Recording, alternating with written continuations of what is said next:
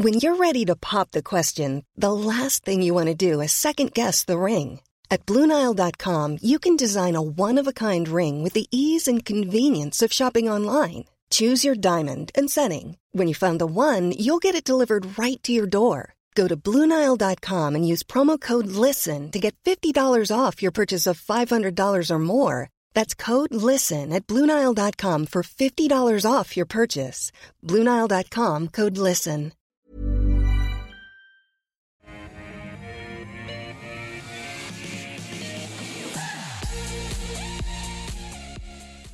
Hello and a very warm welcome from Brain Guru Studios. This is, of course, The Call, ten stocks picked by you, two experts and one hour to do it all in. Today is Wednesday, the twenty-second of December, and I'm your host, Andrew Page.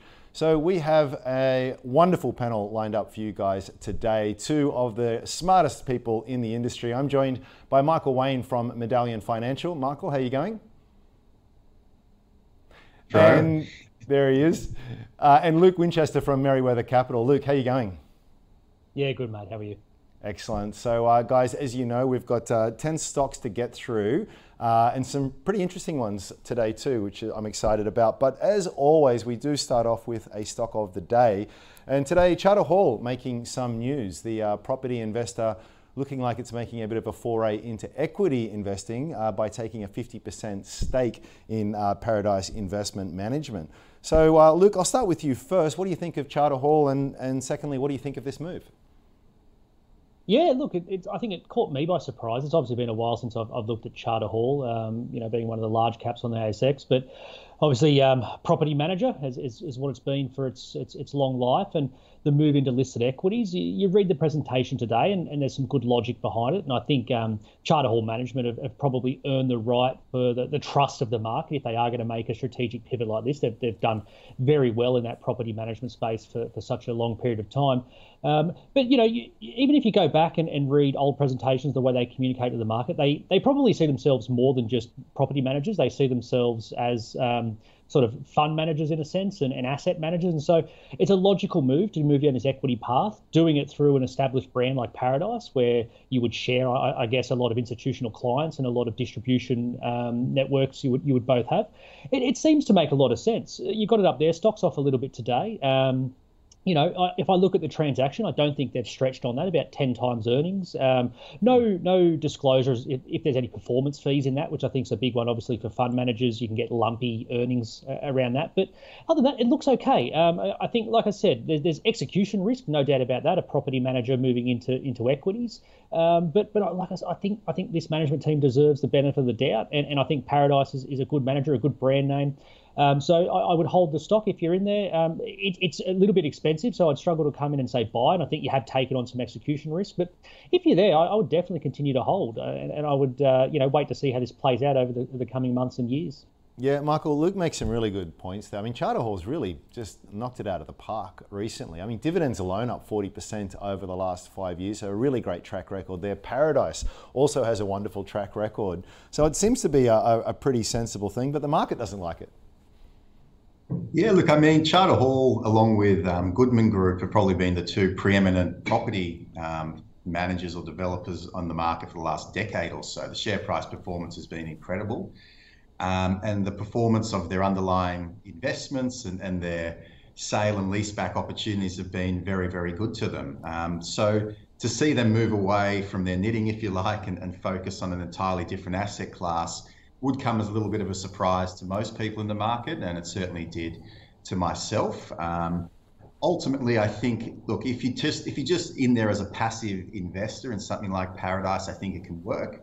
Um, obviously, if the in-house equity management team of Paradise stay on board and, and David Paradise, the, the founder and C E O, remain within that business, I can see it certainly working. I mean, you look at things like Pinnacle.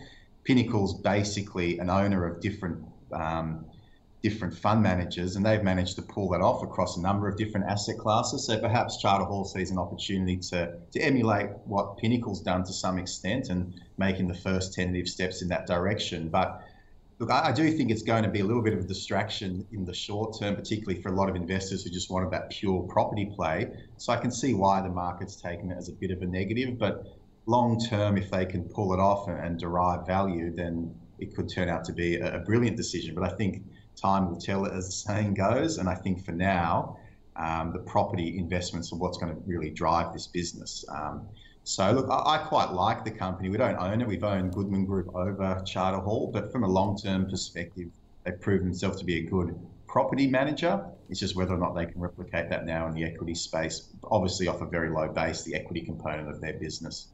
Yeah, yeah, that makes a lot of sense. I guess um, we've also got a bit of experience as to what can go wrong with fund managers too, with what's happening with Magellan as well, and certainly some key man risk and all of that kind of stuff in there. But uh, yeah, it'd be one to watch, very interesting.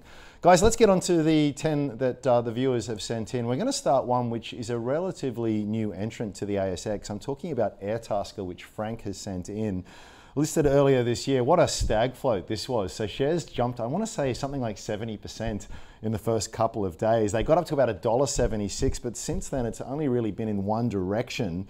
Um, cash flow negative, uh, very early stage business, but revenues, the top line just growing uh, really incredibly well. Then again, even with the fall in price, you're still paying up for it. On my rough numbers, about thirteen times sales. Uh, Luke, what do you make of Airtasker? Yeah, you've summed it up well. Um, you know, for, for people who aren't aware, these guys, they, they run a marketplace that tries to match um, people looking for odd jobs and ends with, with um, what they call taskers, people that can perform those tasks for them. So they're businesses that we love on the A S X, marketplaces, and, and obviously R E A, Domain and Seek dominate the space. But even at a niche level, there's a, there's a couple of smaller ones that I think are really interesting as well. High Pages and, and Camplify are two that I don't mind. Mm. Um, expensive, as you, as you sort of outline, you pay up for these businesses, but because of the economics at scale, you, you, you can pay up in their early stage, and as long as that business executes over time, you can still do very, very well as an investor. The issue I have with Airtasker is, uh, like I said before, I, I, I love marketplace businesses like most people on the A S X, but I much prefer those niches, a Camplify, a High Pages, even an R E A, Domain, Seek. They, they stick to their knitting, don't they, in those core verticals that they're in. You tack on some some other things around it to, to sort of, you know, um, drive some additional revenue streams, but by and large, those businesses are driven by their, their, their main um, area they focus on. And the issue Airtasker has is it tries to be a platform for everything. And I jumped onto Google and tried a few different searches, like um, someone putting IKEA furniture together, somebody uh, lawn mowing services, just a few different random things. And Airtasker was popping up as the, the first or second ad on all of them.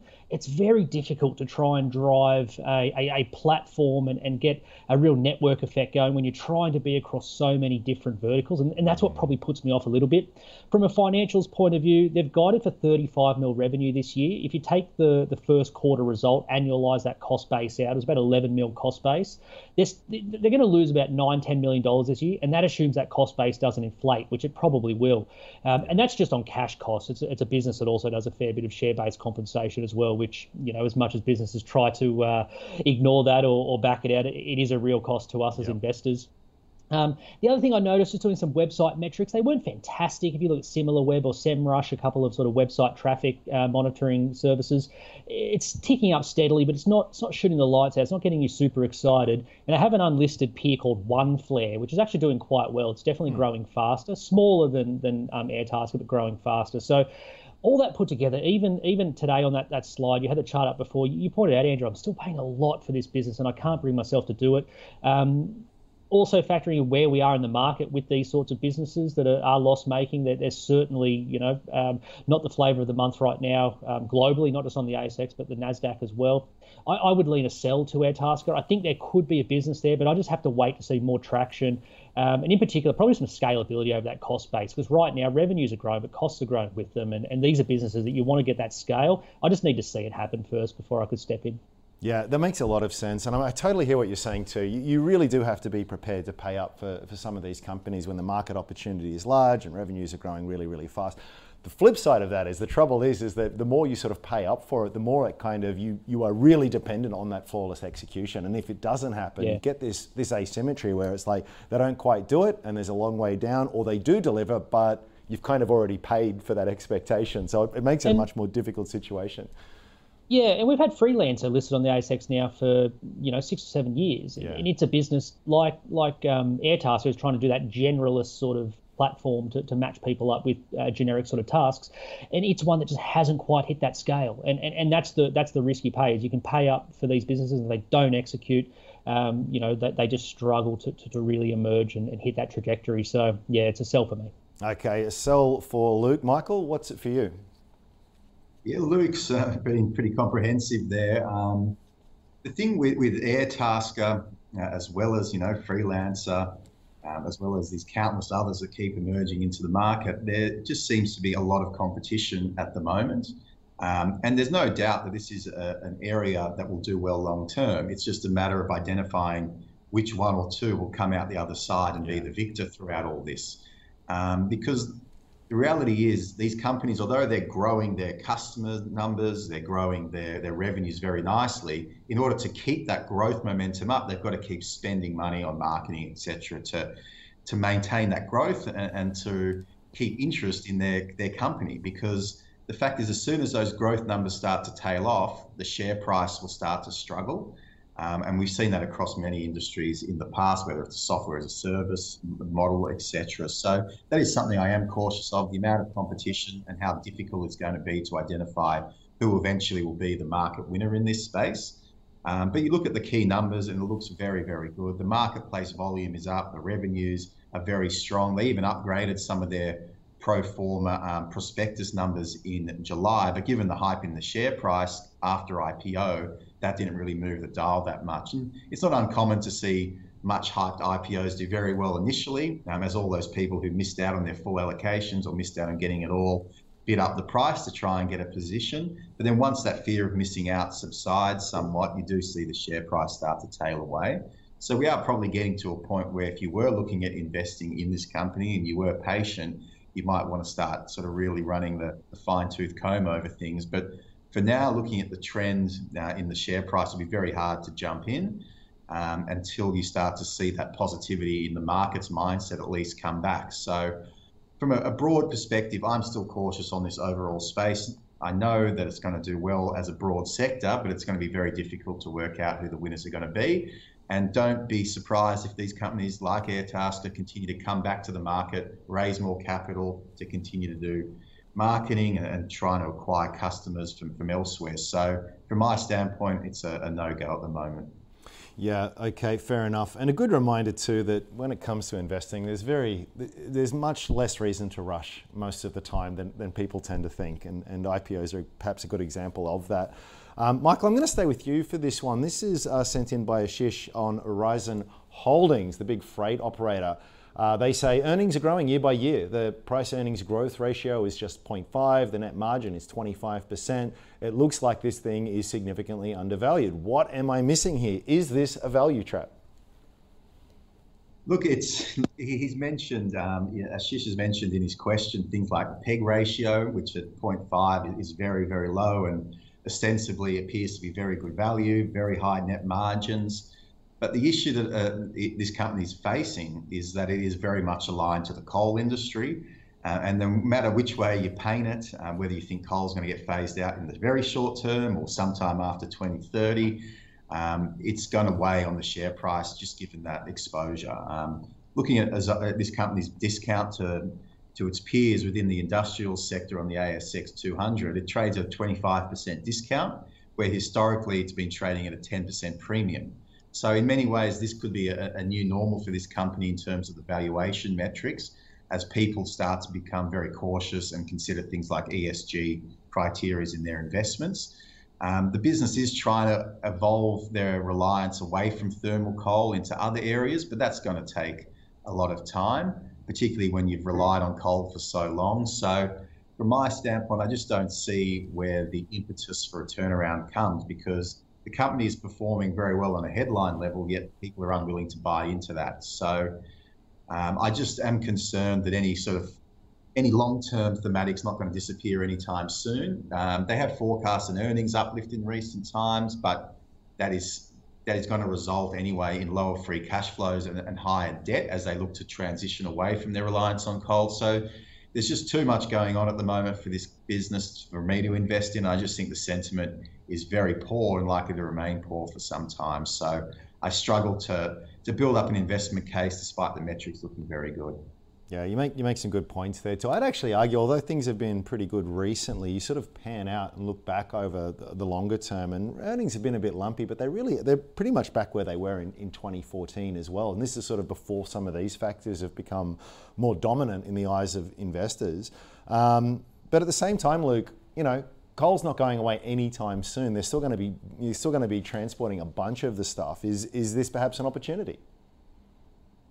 Yeah, look, you make a good point, which is earnings are lumpy. And, and the main reason why earnings are lumpy is it's an accounting measure. And so for, for a business like this that goes through heavy CapEx cycles, those earnings can, can really fluctuate. And so um, Ashish rightly points out that at a N P A T E P S level, this business has looked okay over the last two or three years. But if you look at free cash flow, which they quite honestly report in their in their presentations, it's been flat at about seven hundred twenty million dollars for the better part of four years. So, you know, this is a business, don't don't look at it on a, on a PEG ratio, you know, which is a, inherently a growth metric. This is an ex-growth business um, at its core operations.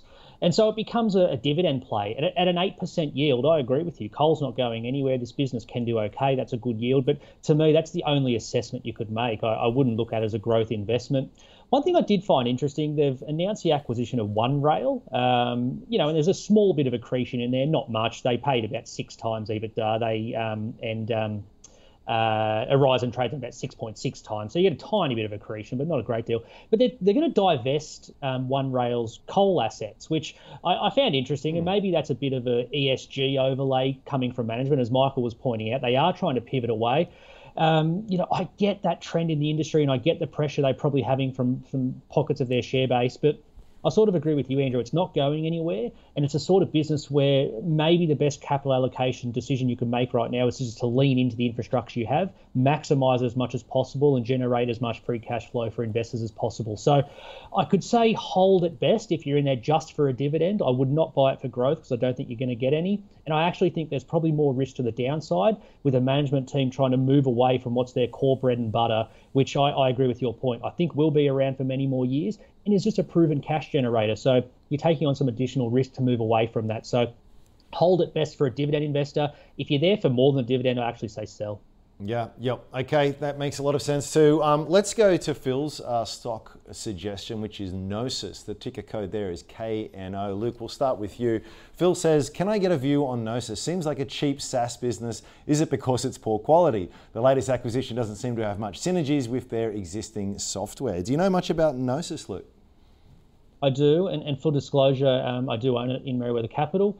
Um, it's it's not a poor business, Phil. It's it's not as high quality as other software businesses on the A S X, and so I wouldn't look at it, you know, trading cheaper than than peers, and, and particularly on a revenue basis.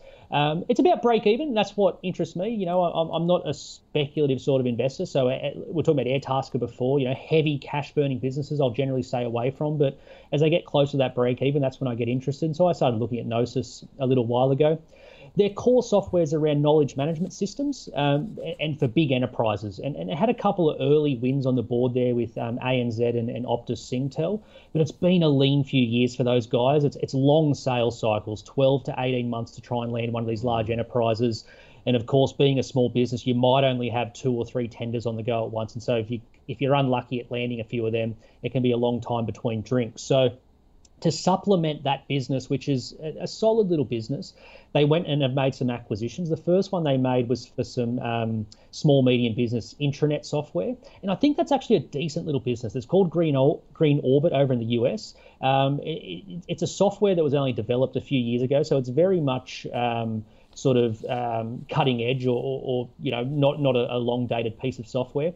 And it was very much underinvested in by its previous owner. So Knosys has taken it over and are just putting in some, some you know, smart ways to drive some sales and, and things like that and, and seeing some good results.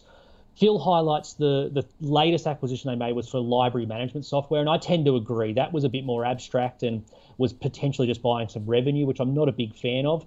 I spoke to management about it. They, they sort of said there is some overlap with um, you know, library management software and some of their institutional knowledge management. You know, they've got so many documents and procedures and processes that you know, there's some overlaps there.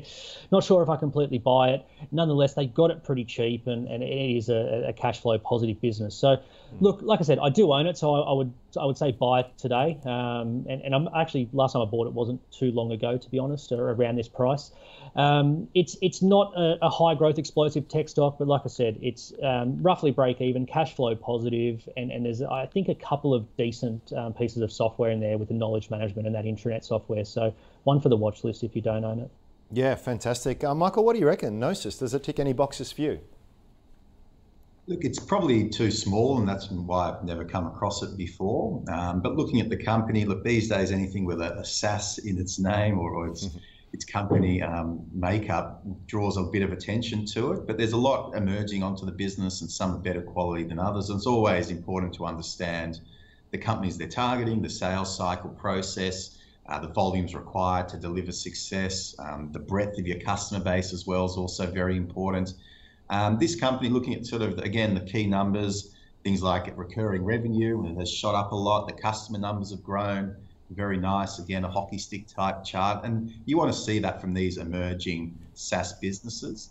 Um, the operating cash flow has been positive, but you have to keep in mind they're coming off a fairly low base at the moment. Their quarterly cash flow numbers um, around sort of three million dollars a quarter. So it is growing in the right direction, but again, coming off a very low base. They are trying to be proactive by bolting on a few acquisitions here and there. So, look, from my standpoint, I probably don't know enough about it to give any um, firm response or, or firm buy, hold, sell. But but just looking at the company as it grows, it's one to keep on the watch list and to monitor further just to see if they can deliver on what they're hoping to achieve. But for mine, it's not one I know enough about, so I'll just go a, a hold. Hold, yeah, no, fair enough. Uh, it is it is a tough gig, isn't it? There's only two thousand odd companies on the market to be uh, across, so it, we'll we'll give you a pass on that one. Well, um, but maybe held up, say again, it has held up relatively well compared to a lot of other small cap tech type businesses in the last three or four months or so, and that that might be an indication that the sentiment towards the company is quite good. But yeah, just do keep in mind that just because the share price does fluctuate up and then down slightly, it doesn't necessarily mean there's anything changed or anything wrong with the business. It's just there's been a, a general shift away from some of these smaller end of the market names, and, and that might be hindering the upside, but it certainly hasn't been affecting it too much on the downside. Yeah, and that's that's equally uh, true of even the largest of companies, right? It's not as though large companies don't have big fluctuations and, and that as well. So it's just, it's par for the course if, if, you're, uh, if you're on this crazy merry-go-round that is the A S X. Um, Uh, Michael, what about Pental? So Peter's sent this one in. I have to admit, I haven't heard of this one uh, before. Uh, actually, I'm going to go to you first, Luke, because Peter asks for you by name. Could Luke Winchester discuss Pental as it has, a ver has given a very impressive trading update for the six months and twelve months ending the thirtieth of June twenty twenty-two. And margins are expanding at the gross profit line as well as the net profit line. What do you reckon, Luke?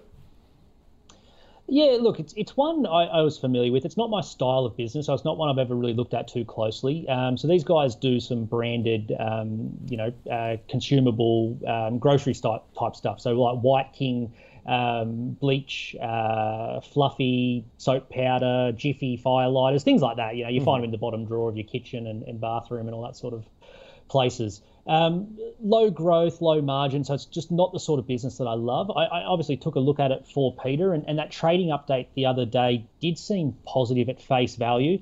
But I must admit, Peter, the more I looked, the more I thought there's something a bit odd with this announcement. And I realised after a second, um, they'd made an acquisition of a business called Hampers with Bite, um, and not a small acquisition, about thirty odd mil, and, and this is a market cap of Pental, which is only about seventy itself. Yeah. Um, And the way they, they updated the market, that trading update, I think they were deliberately a little bit um, obtuse around the way they were providing some key numbers. So mm. at a group level, they provided some updates on, on earnings and some guidance around earnings. But when they came down to the segment level, being the core Pental business of those products I was describing before versus the new acquisition of Hampers with Bite, they provided a revenue comparison.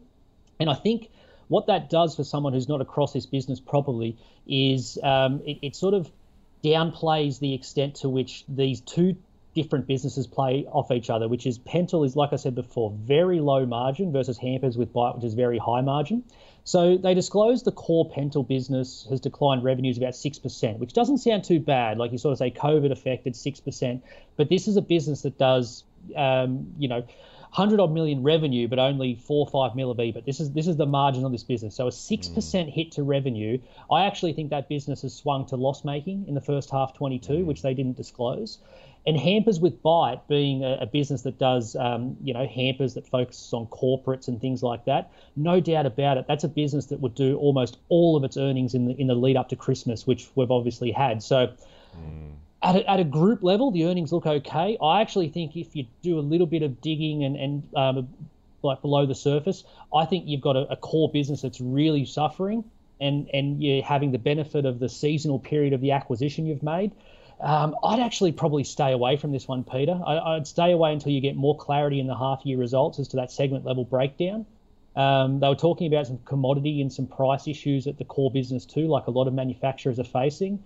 Um, yeah, I would actually say sell. I would say sell and, and come back to it. Keep it on your watch list if you are interested. Come back to it. But I actually think that update, despite looking positive at face value, there's probably a bit more to it. And if you go and have a look um, at what I mean about the earnings at the group level and just revenue at the at the um, segment levels, you'll probably see what I'm talking about. So, yeah, a few question marks around that one. So I'll say sell.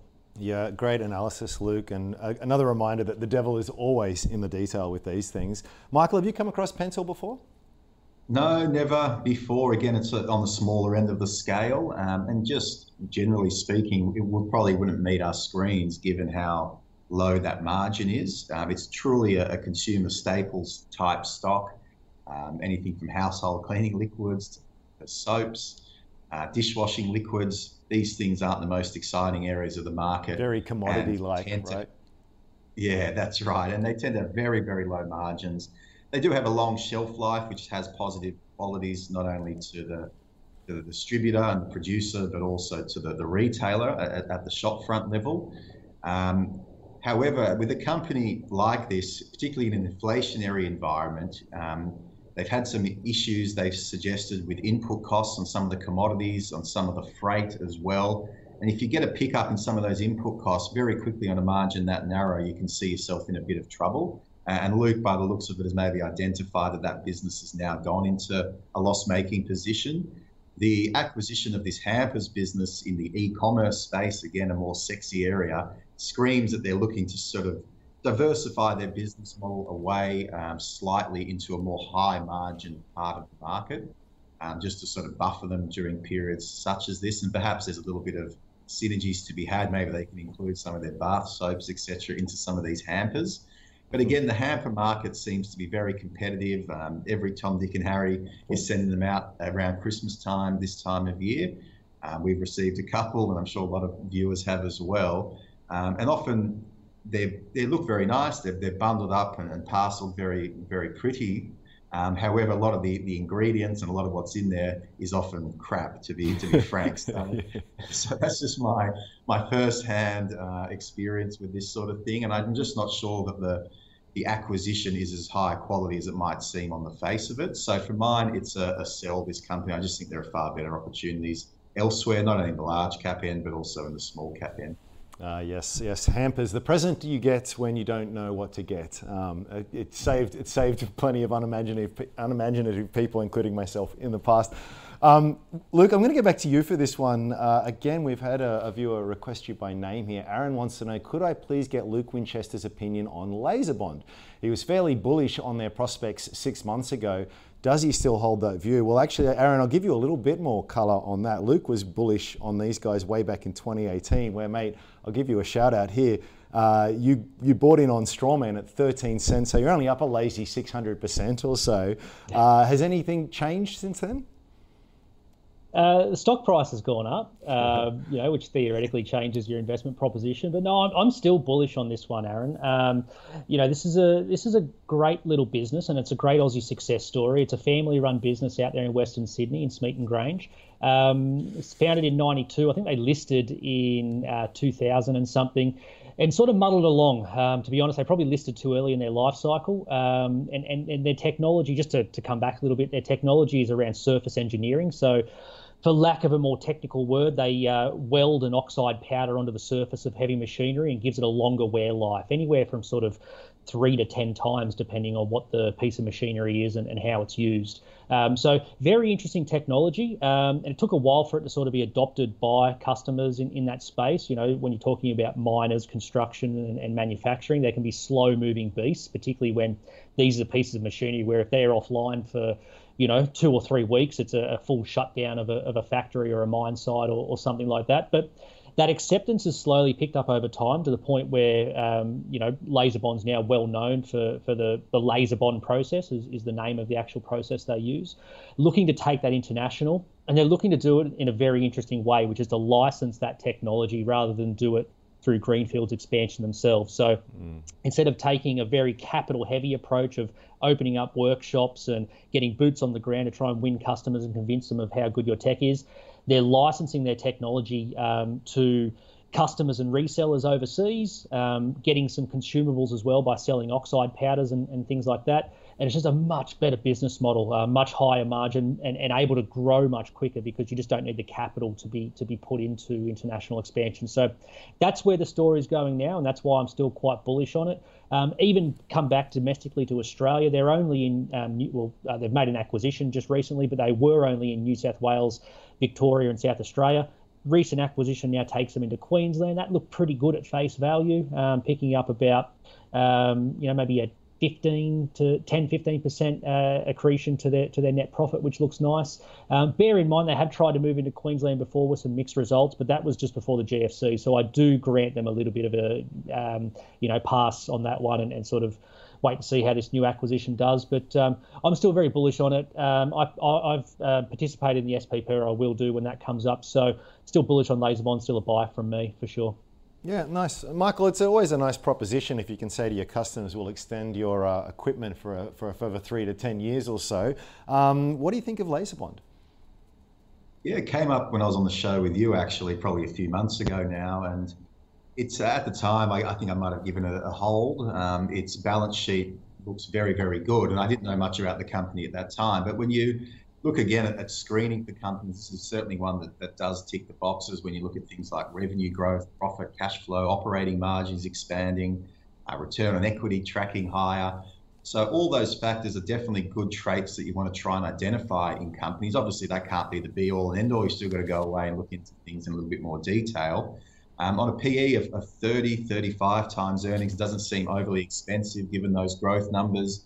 The C E O, I think, owns around forty percent of the company. So your interests as an investor are, are very much aligned with management in, in that case. And as you point out, anything that can increase your production yield or reduce the time of downtime of your machinery and reduce your maintenance cost is productivity enhancing. So it's ultimately a very strong positive.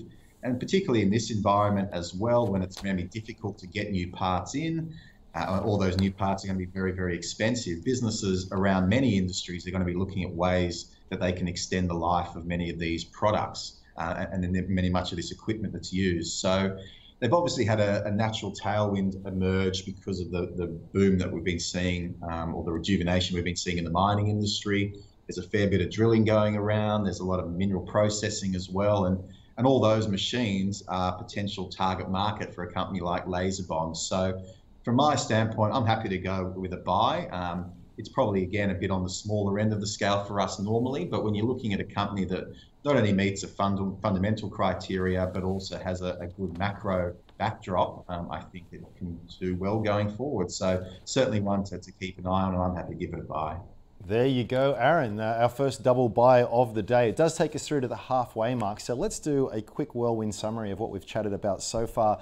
Charter Hall making some news today with uh, part acquisition of Paradise Investment. Uh, both of our experts had some really positive things to say about Charter Hall and how it's performed in the past, though. Uh, it is a little bit of a move uh, out of left field. Both prepared to sort of give it the benefit of the doubt, but we got the closest we got to this one was was a hold from both gents. We then chatted Airtasker, which certainly has some very, very favorable metrics uh, going in its favor, but it is still early stage. It is still bleeding a lot of cash, and and both of our experts just really wanting to see a little bit more time, a bit more traction, a bit more, bit more proof of execution. So for that, reason it was a double sell. Uh, Aurizon, a business here that's facing some uh, headwinds, shall we say, uh, with uh, E S G and, and global energy uh, transitions, et cetera, et cetera. It's still going to be around for a while, but this is absolutely ex-growth, as Luke said. So maybe if you're a div- purely income-focused investor and you're after those dividends, there's a hold. Uh, in uh, other than that, though, both gents saying it is a sell. Knosys, we got pretty close on here. Luke does like this one. Uh, not high growth, but of a, a decent uh, quality. Um, uh, Michael, not familiar with it. It is a very small company that Phil sent in, um, but uh, liked what he saw, but was only going to go give it a hold.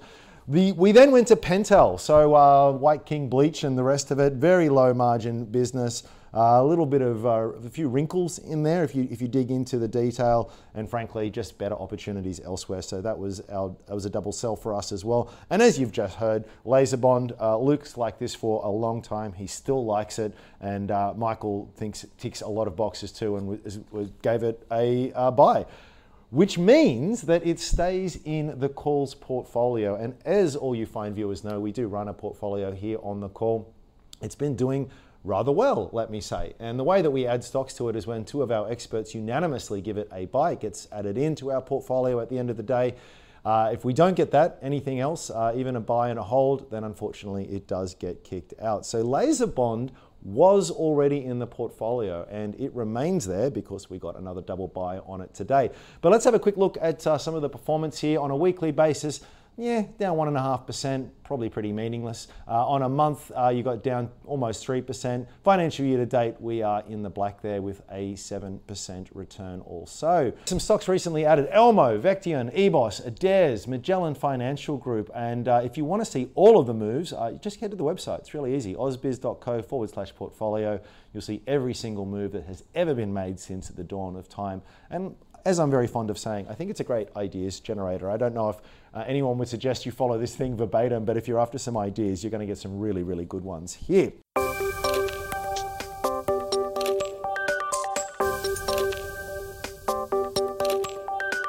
Think having an S M S F is hard? Well, think again. Set up your own S M S F completely online with Stake Super and invest your super with freedom. There's no paperwork and Stake does all the admin. You just focus on the investing. Alrighty then, shall we move on? We are more or less on time, gents, so that is a win uh, in my book. Let's talk, uh, if we can, Hot Chili. Now, what a name for a company. Uh, the code here is H C H. Karen wants to know, is this a play to take advantage of the E S G theme? That's an interesting, uh, uh, an interesting idea. As far as I can understand, Michael, it's an exploration company focusing on uh, copper projects in Chile. Uh, not a single cent in sales yet, but no doubt a lot of potential. Will that potential be realized, and is there an E S G angle to this? Um, Hot Chili, it's only one I've come across because of the name, frankly. Um, the more I, the, I look into it, it's, it's a very speculative company in this early stage. Um, at the best of times, we're pretty cautious on commodity companies, uh, especially if they're only um, in that exploration phase. Um, the thing is, we do like copper. Sometimes we get sort of pulled in directions of various thematics, and, and we do think that the copper long term, given underinvestment for a number of years, should hold up and, and fare pretty well as we move to a more electrified transportation environment. Um, copper is a big input uh, in, in electric vehicles, for instance, and, and that's probably the E S G theme at play there. But looking at Hot Chili specifically, um, recently they completed a capital raising, or perhaps in, in the middle of completing that capital raising, which allows them to bring on Glencore, uh, the big commodities trader, as a ten percent owner of the company. Um, so look, from my standpoint, that's probably one positive, but there's a lot of variables that go into taking an explorer to a profitable producing company. So, so true. There's a lot of, a lot of drilling that needs to go right. Um, there's a lot of capital raising that needs to be undertaken. There needs to be the actual development of the mine and making sure the infrastructure is in place. And then you've also got to hope that the copper price holds up at the end of the day once they eventually get to that production phase. So from my standpoint, it's way too early days. It is on the higher risk of the spectrum. There are other copper players such as Sandfire Resources which could be worth looking at. That's got a pretty short mine life. There's another smaller copper producer um, called Arius Resources, which has got some good exploration going for it as well. That's probably the two I would look at if I was looking to gain some copper exposure. Yeah, and as we said yesterday on the show too, even when everything does go right for these exploration companies, you are still talking many, many years and many, many capital raisings for, for all of that or actual cash flow to be delivered. So just something to be mindful of. Luke, what do you make of this uh, this label of E S G when it, when it's applied to a, a mining company uh, in in Chile? Am I being too cynical to think that's a bit of a, a long bow, or is there am I or is there something else to this? Yeah, no, I, I tend to agree. I, I mean, you know, I think we're looking for an E S G spin on on anything yeah. now, um, and I get why it's an interesting theme. And for me, I'm just, I'm not a top-down investor like that. Um, you know, if, if I if I find a really great investment from the bottom up, and it just happens to be, you know, have some tailwinds behind it because of a good theme, that's brilliant. But I, I never start top-down.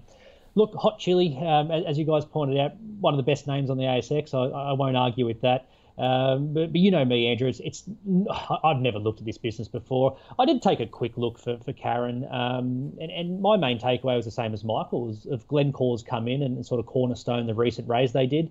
And I think that's probably the most interesting thing about this stock, because as you guys have rightly pointed out, the pathway from explorer to producer is just littered with failures. Um, it's it's a very, very difficult thing to do. And so the most likely outcome for, for a business like this is that you get bought out by someone who does have the expertise, the capital, and um, you know, maybe surrounding mines or infrastructure around it to, to actually go through that that process themselves. So I don't, like Michael before talked about Knosys, I don't know enough about it to say buy, hold, sell to Karen. Uh, or say, take, sorry, to say buy or sell to Karen. So I'll, I'll just say a hold.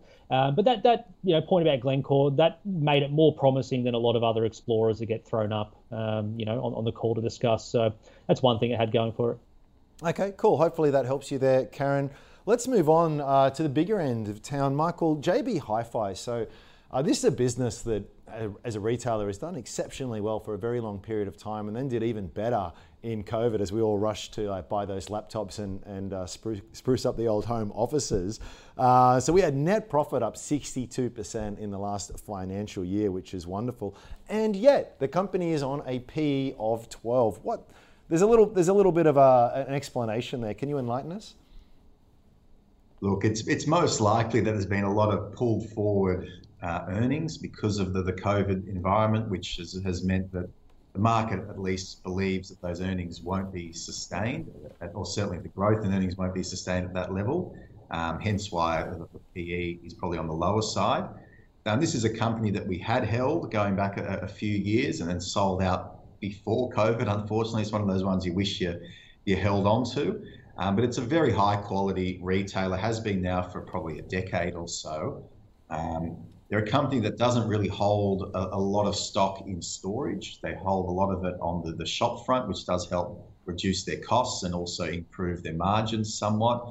They've had a, a very good knack of evolving their offerings to customers as tastes and changes have changed over the years, you know, away from C Ds um, towards, you know, iPhones and, and T Vs and all the other electronic advancements that have occurred over time. They've really managed to deal with that well. Um, It's a company that was being run very well for a long period of time. The balance sheet looks very, very good. They've obviously benefited as well from the big boom we've seen in housing and construction. Going back a couple of years, it was all about apartments, apartments being built, needing to be fitted out. And this is certainly a company that could meet the demand for that. Um, but they continue to sort of roll out stores strategically. Um, the sales momentum has slowed in recent times and probably will continue to do that. But for a company Um, which operates a retailer like this, they've managed to extract some, some very good margins over a long period of time. Uh, and it's a very high quality business. I won't give it a, a buy just yet, just until that pulled forward demand starts to subside. Um, but it's one certainly to have on the watch list, and, and one that I wish we didn't sell going back about well, probably eighteen or two years ago now. So yeah, very high quality, one of the best high quality retailers on the A S X. Uh, well, don't beat yourself up too much, mate. Um, selling too early is, is something that I think every investor knows the pain of all too well, um, myself absolutely uh, included in that. Luke, J B Hi-Fi, probably at the bigger end of the spectrum for where you typically like to fish, but have, uh, have you got any thoughts on it? Yeah, well, look, it used to be at my end of the spectrum, didn't it? Not that long ago. Um, and that's why you invest there, there, I suppose.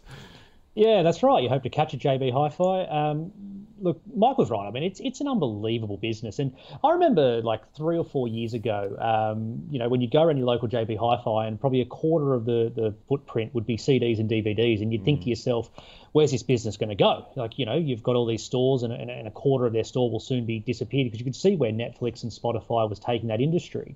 And full credit to management, they go and buy Good Guys, and it gives them some home appliance and, um, uh, you know, uh, uh, white goods sort of exposure.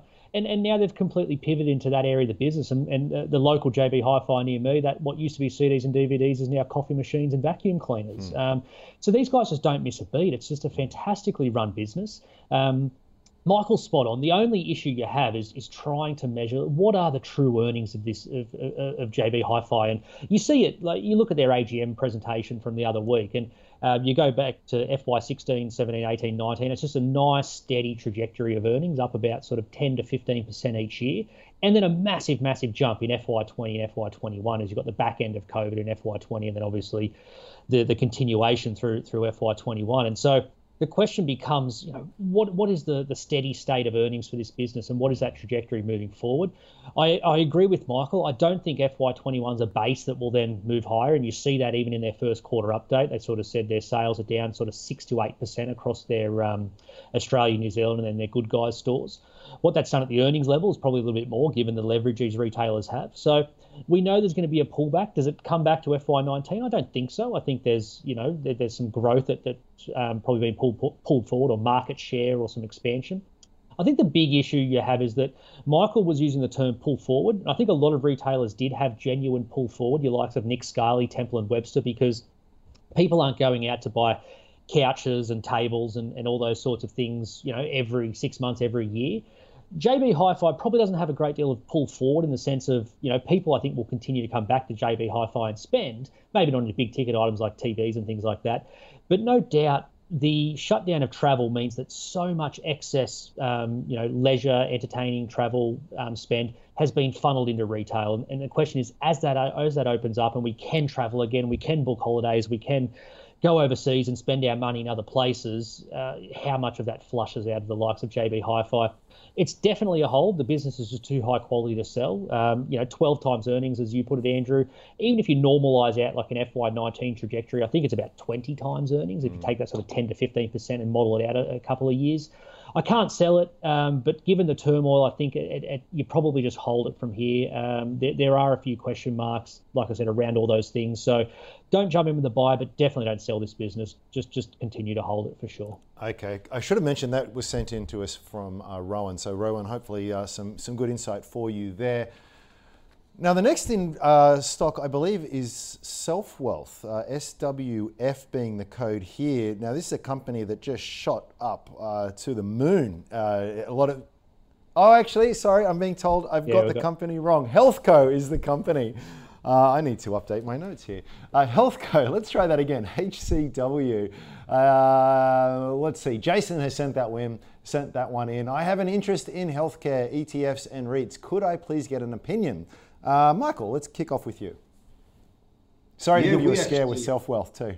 No, that's all right. I think that's coming up anyway, so we'll, we'll be right. But um, Healthco um, was, was a fairly recent listing, uh, which was not a spin-off of, of sorts, but was really sort of led by the, the Homeco group. Um, so Homeco have now got a few different companies out on the market, or REITs out on the market, and Healthco is one of them. Um, it was a, a very good I P O for a, a business or for a REIT of this sort. Um, it has sort of been a little less, um, it's, it's been a little bit more subdued, shall we say, with the share price since listing. But it basically is the only pure healthcare REIT on the A S X these days. Um, going back a few years, we held a company called Generation Healthcare, which was another healthcare REIT, which was acquired and taken off the market. Um, but Healthco gives you a diversified exposure to healthcare properties, really from everything ranging from aged care, hospitals, childcare, life sciences and research, all different types of, of healthcare um, endeavours. Th- this business will sort of capture the properties, at least, which those businesses operate within. Um, it is a company that is looking, or it is a REIT that is looking to expand in size, continue to go out and acquire new sites, and probably raise more money along the way to do that. Um, we quite like that mega trend, talking of, of trends. It's not going to be the most exciting exposure in the world, but it will pay you a, a decent dividend yield. And over time, hopefully, um, these assets or, or these properties will get revalued higher. And that's where you get your uplift in the share price. Like, once again, it's not going to double or anything like that. So just keep that in mind. But for an income investor who wants exposure to some high quality healthcare property, this is not a bad way to go about it. Okay, fantastic. So is that a buy? It's a, I'm happy to give it a buy, mainly uh, for an income investor. That's the, the caveat. Yeah, yeah, yeah. And just a reminder to viewers that context is really important. So make sure you put, uh, you, you, uh, you keep that in mind. Luke, this is why I thought we had so much time. It's because I completely forgot about Healthco. So we're going to have to be pretty quick on this one. What do you, what do you make of it? Yeah, it's pretty new, so I hadn't looked at it until, um, you know, getting the list through. Uh, look, it looks interesting. Um, I think the biggest uh, positive I saw was that their balance sheet's almost completely unlevered, so you're going to see um, a lot of acquisitions over the coming months. They're, they've already announced one since listing, uh, which was in childcare, you know, so there's a little bit of diversification from healthcare, but, but still in that, I guess, non-office retail sort of space as most REITs on the A S X give you. So it is it is sort of a specialised one. Um, I'll actually agree with Michael. I'll say I'll say buy too, but again, purely on that caveat, if you're an income investor, um, only because you're early in that sort of roll up in a sense of this is a business that will make a few acquisitions. They will re re revalue those properties, lever them up, and, and you could see some good um, some good earnings growth over the next few years, which obviously translates into um, into dividend growth for these guys. So. Um, not my style in, personally, but but if I was a dividend investor, it's one I would have a look at, particularly if I didn't want office retail exposure. Well, that adds it to our portfolio, and we do factor in dividends there as well. So uh, that's important to note. Thank you for that, guys. Well, let's finally now get to Self Wealth. And if I can, we'll just keep these comments pretty brief. Luke, staying with you, it's been a real fall from grace here, but uh, as uh, Shivneet um, makes mention, the viewer who sent this in, the numbers still look pretty good. Was this just a case of the market getting ahead of itself? Uh, to a degree, to be fair, the operating metrics reflected that. You had a big boom in retail uh, traders come into the market post-COVID, and, and Self Wealth grabbed a, a good chunk of those um, and, and grew quite strongly. It's, it's it's since pulled back, and I think the main reason why it is a it is a tough space. There are a lot of competitors in that in that stockbroking um, space. Um, obviously, headlined by the incumbents, Com ComSec um, leads the way, uh, along with the other big fours have their offerings. But then you have the V C-backed disruptors as well, like Stake and, and Superhero, which are, are coming into the market as well. So Self Wealth raised some capital a few months ago and sort of flagged they needed to, um, you know, expand their product verticals and, and look to grow beyond just uh, the, the standard share trading platform, which I think makes sense. And you've got a base of users you can try to monetize in other ways. The issue I saw was that um, if you look at their A G M presentation and the roadmap they've got over the next few years, other than um, you know, bringing in some crypto trading, which I think could be a, a genuine driver of, of a revenue stream for them, most of the other things they were talking about rolling out over the next couple of years just look like um, you know, experience improvements to the product itself, or in, in a sense just running to stay in the same spot because you've got to keep up with your competitors who are also spending money and improving their platforms as well. So. Again, go all the way back to Airtasker, which was the first one.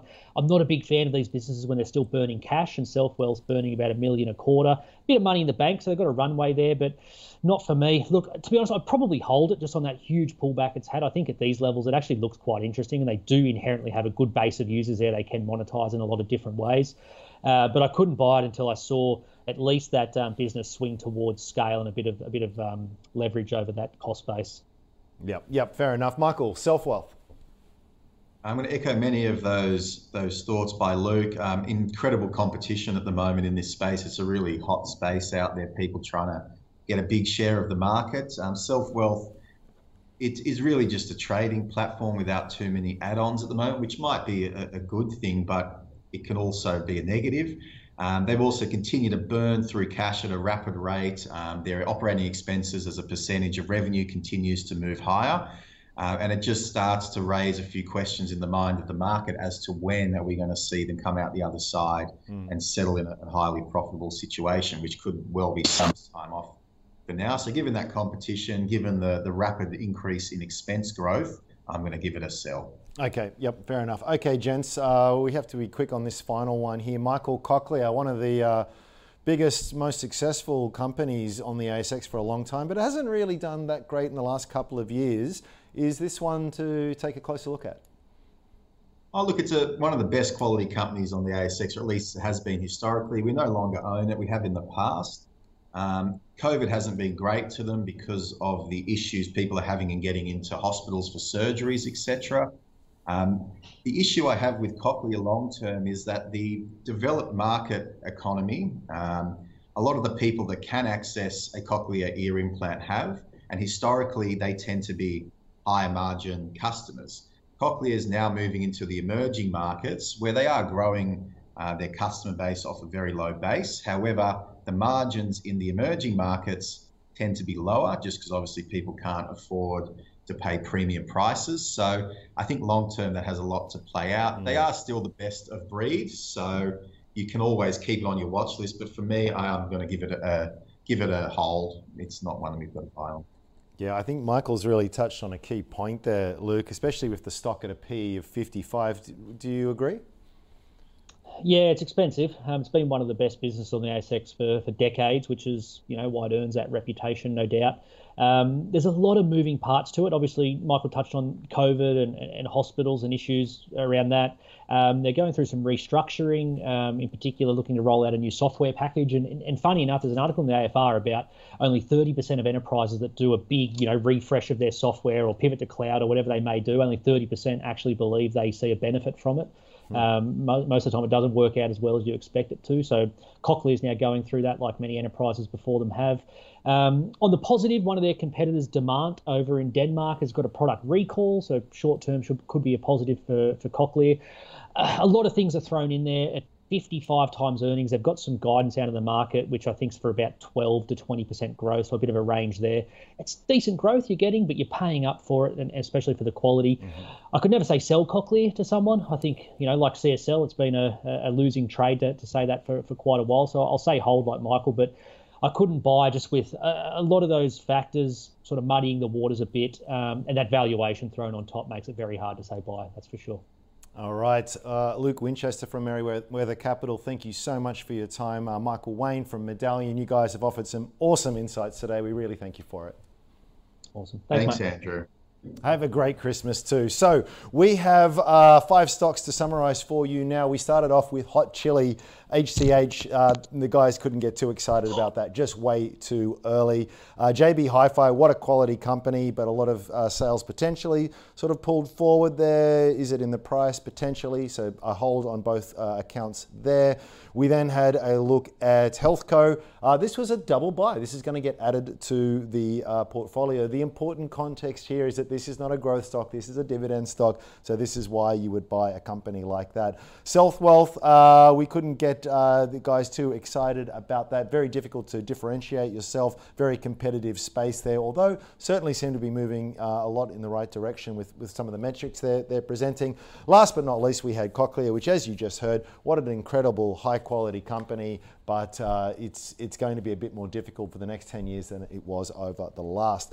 That is our show for today. We really do appreciate uh, you joining us, and we love it when you join in by sending us some questions. Give us some interesting stocks to talk about. The email is the call at ausbiz dot com dot a u.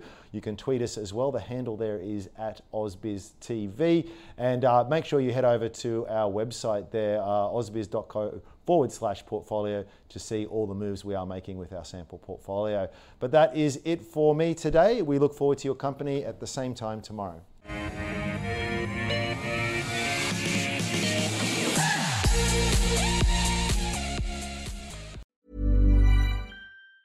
Even on a budget, quality is non-negotiable. That's why Quince is the place to score high-end essentials at fifty to eighty percent less than similar brands. Get your hands on buttery soft cashmere sweaters from just sixty bucks, Italian leather jackets, and so much more. And the best part about Quince, they exclusively partner with factories committed to safe, ethical, and responsible manufacturing. Elevate your style without the elevated price tag with Quince. Go to quince dot com slash upgrade for free shipping and three sixty-five day returns.